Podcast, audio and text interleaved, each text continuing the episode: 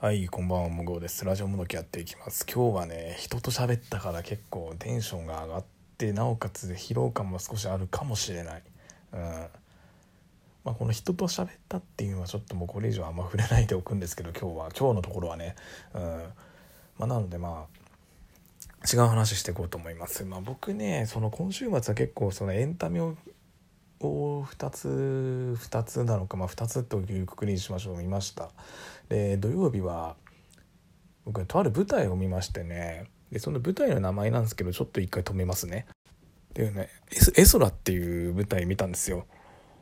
で見に行ったわけじゃなくてこれ無料で YouTube で見れたんですよ。この5月31日まで。まあ、つまりねもうもうすぐ見れなくなっちゃうんです今もう5月31日の23時55分なので今。あと5分で6月になってしまうんですけども。これね本当に何て言うんでしょう。僕初めてね真剣に舞台見たんですよ。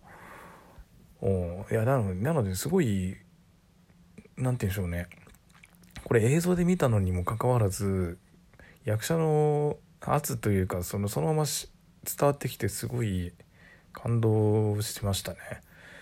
まあ、なんかこれ何て言うんですかねまあ話としてはねまあなんて説明したらいいのかわからないのに僕はトークを取ろうとしてるのは非常に良くないんですがまあこれ、まあ、海賊とその海賊船が止まった港の話なんですよ。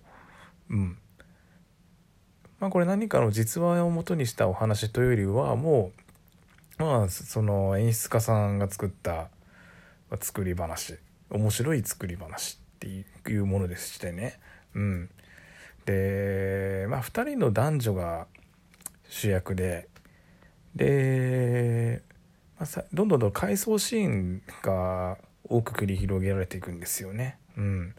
で何て言うんでしょうね。新しい出会いとかまあいろんなこともあってまあなんかすごい最後はすごいハッピーエンドで終わる。ハッピーエンドでいいんですよねあれね。他に見た人いるかもしれないですけど。まあそれで終わってすごい感動とかなんかいろんないや見てよかったなって心の底から思いました。でまあこれ URL はちょっと貼らせていただきましょうかねこれね。うん。なんかどうやらこれは DVD ですか。うん。DVD になってますね。はい。ブルーレイ DVD まあ買うと6600円を20円しますけどもはい。これ非常に面白かったです。あのでなんなんかね教えてくれたんです友達が。で僕がこのラジオトークでも喋ってるこのファーストサマーウイカさんの「オールナイトニッポンゼロがすごい好きだって話をしててその友人にも。でそこから多分ファーストサマーウイカさんって舞台で俳優されてるっていうのも結構知ってて。知ってる中であの教えてくれたんですよ。ですごい演出家が作った舞台だからこれ僕はこれ無料で今月まで5月末まで無料で見れるから見てくれと言われたのでですごい気になってたんで僕実際見てみました。だからまたその、まあ、個人の話になるとこのファーストサマーウイカさんの話だけになっちゃうともうこれイメージだいぶ変わりましたね本当に。もう舞台女優じゃねえかと。まあ、今バラエティーに引っ張りだこですけどあの人すごい喋り面白いしね。ラジオもすごい好きですし。で演技もできるんだすげえってちょっとうん。ボキャブラリーがすごい乏しいですけどそう思いました非常に。うん。なんか今後なんか彼女がドラマとか、まあ、舞台やったりとか、まあ、今後ねそういうもの見に行ける機会があれば非常に嬉しいんですけどまあ、ぜひなんか実際生で見てみたいですよねこういう舞台って。僕映画とか好きなんですけど舞台はちょっとねこのチケットを購入する金額とかのそうハードルが高さを感じてですね。映画はさ2,000円あれば見に見れるけど多分舞台って人に人によるというか見に行く舞台によってはすごい金額するじゃないですか、うん、そういうイメージがあってあんまりね触れてなかったエンタメなんですよ僕の中で。なので今後ちょっとねこの舞台の良さっていうのを本当肌で感じたんですよ。映像を通してですら肌で感じてしまったんでちょっとね。気になっちゃいました。見に行きたいですね。はい。で、まあ、もう一個は、まあ、今日の日曜日にね見たのは、まあ、これこれも再三話してる「仮面ライダー」の劇場版の映画をまた2本見まして、まあ、どっちもね仮面ライダーディケイドの話なんですよね。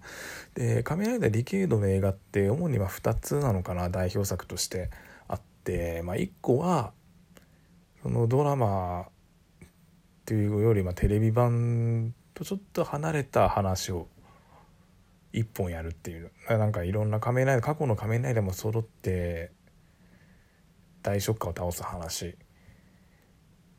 なんですけどね。でもう一個は、まあ、仮面ライダーダブルのとまあクロスオーバーで描いていた作品で前半の30分で仮面ライダーダブルのどうしてそのダブルになったっていうかっていうルーツを話した。描いていた話。で後半はディケイド仮面ライダーディケイドの、まあ、最終章最終回。でこの「仮面ライダーディケイド」って本来この「仮面ライダー」シリーズって1年間で、まあ、大河ドラマのように1年間で描くんですけどこれ半年だけだったんですよねやってたのね。で過去のその仮面ライダーの、まあ、ディケイドっていう言葉がまず10年っていう意味があるんですよね英単語で。なので10年間の仮面ライダーがたくさん出てきてその力を手に入れて世界が壊されるのを防ぐっていう話なんですよねこのディケイドっていうのは。でこれ特別扱いっていう意味では特別扱いなんですよ強いし。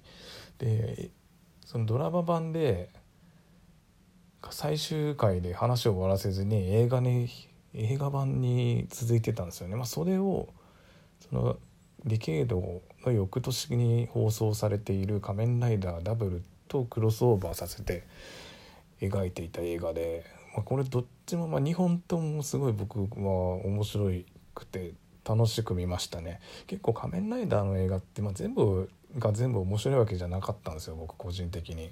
うん、で、まあ、この結構トップクラスで好きな部類に入りましたねその仮面ライダーの映画っていうだけで見ると。うんまあ、今んとこ順位つけるんだったらねまあ、ほぼねその平成の仮面ライダー1期だからその最初の10年空河からディケイドまでの映画しかほぼ見てないんですけどあの一番良かったのはやっぱりファイズ仮面ライダーファイズのえっ、ー、とロスロストワールドだっけ？忘れちゃった。タイトル忘れちゃったけどファイズの作品がやっぱ一番好きでしたね。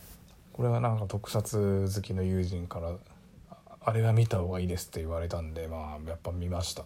すごい良かったです。でにも次がねディケイドの最終章がすごい迷うんだけどまあでもディケイドの最終章ちょっと書き足すぎたっていうのもあったんで、まあ、僕は個人的に別に嫌悪感は抱かなかったんですけどでも次に好きなのがねやっぱり「仮面ライダーアギト」の劇場版ですね。G4 プロジェクトね。仮面ライダー G4 プロジェクト、まあ、歌手 t o さんと要潤さんが出てるやつですね。あれは普通にいい映画でしたね、まあ、ほとんど、ま、歌手 t o さんが主役なんですけど劇場版ではもう要潤さんがほぼ主役で描かれててすごいなんかその「仮面ライダーアギト」放送当初と比べてかなりもう今の演技力にすごい近くなっててすごい見てて楽しかったですね。その見てて。話は話自体は暗いんですけど作品としてそのええ役者の演技がすごい良かったです。うん。要潤さんね。そうもう朝ドラも出てね多分かなり出世頭っすよね。そのかなり有名になった人ですよ本当に。仮面ライダーの作品から。でデビューされた人の中でも。その2つまあ特にその2つとあともう一個何かな好きなの。えー、っとねまあ、隆起はでもまあ隆起はちょっと問題作だからな。ちょっとこれはあげらんないっすね。ちょっとね。え兜も微妙だったな。あ水島ヒロはかっこいいだけだったねあれは。兜はかっこよかった。天道司がかっこよかっただけ。天の道をつかす天の道を行き全てを司る男ね。うん天道宗師かっこよかった。水島ヒロさんもう一回テレビで見たいんだよね役者としてね。僕好きなんだよな。かっこいいから。っていうのとねあとそうだな。でもこれ平成初期ねやっぱね佐藤健と瀬戸康史はちょっと別格っすよほんと。あとちょっと話それるけどこれは。あの映画の内容としてっていうよりは電王とね牙のあの二人はもうやっぱ今すげえ超売れっ子ですけどやっぱ違いますよもう。別格っすね。っていうのは思いました。まあ佐藤健も何重人格も演じるし瀬戸康史さんね「仮面ライダー牙」の劇場版で女装してましたよ。だからあのクラゲ姫で女装する男子の役やってましたけどもその前10年以上前にもう女装してましたね。めっちゃ似合ってた。可愛いからね顔が形が。まあそんな感じですよ。うん。その菅田将暉映画版はそうだ映画版のクラゲ姫は菅田将暉がやってたね。確か菅田将暉さんがやってた。女装してた。どっちも仮面ライダーじゃねえけどな。すごいね。そう。な感じですね。いや舞台もそうですけど、まあ、特撮もやっぱ改めて映画版で見ると面白いっすね。本当に、まあ、このワウワウのこの44作品全部やる企画はねずっとちょっと追っていきたいですね。まあ全部は見ないけどねさすがに。結構役者で選んじゃいますよ僕。だか仮面ライダー電王って全部や、まあ、全部で映画の作品めっちゃあるけど僕佐藤健出てるやつしか多分見ないですね。それ以外も面白いかもしんないけど、まあ、そんな感じです。まあ今回は週末に楽しんだエンタメについて話しました。なんか他に話したいことはたくさんあったんですけども今回このエンタメっていうところに注目しました。はいそんな感じです。ではまた次回お会いいたしましょう。さよなら。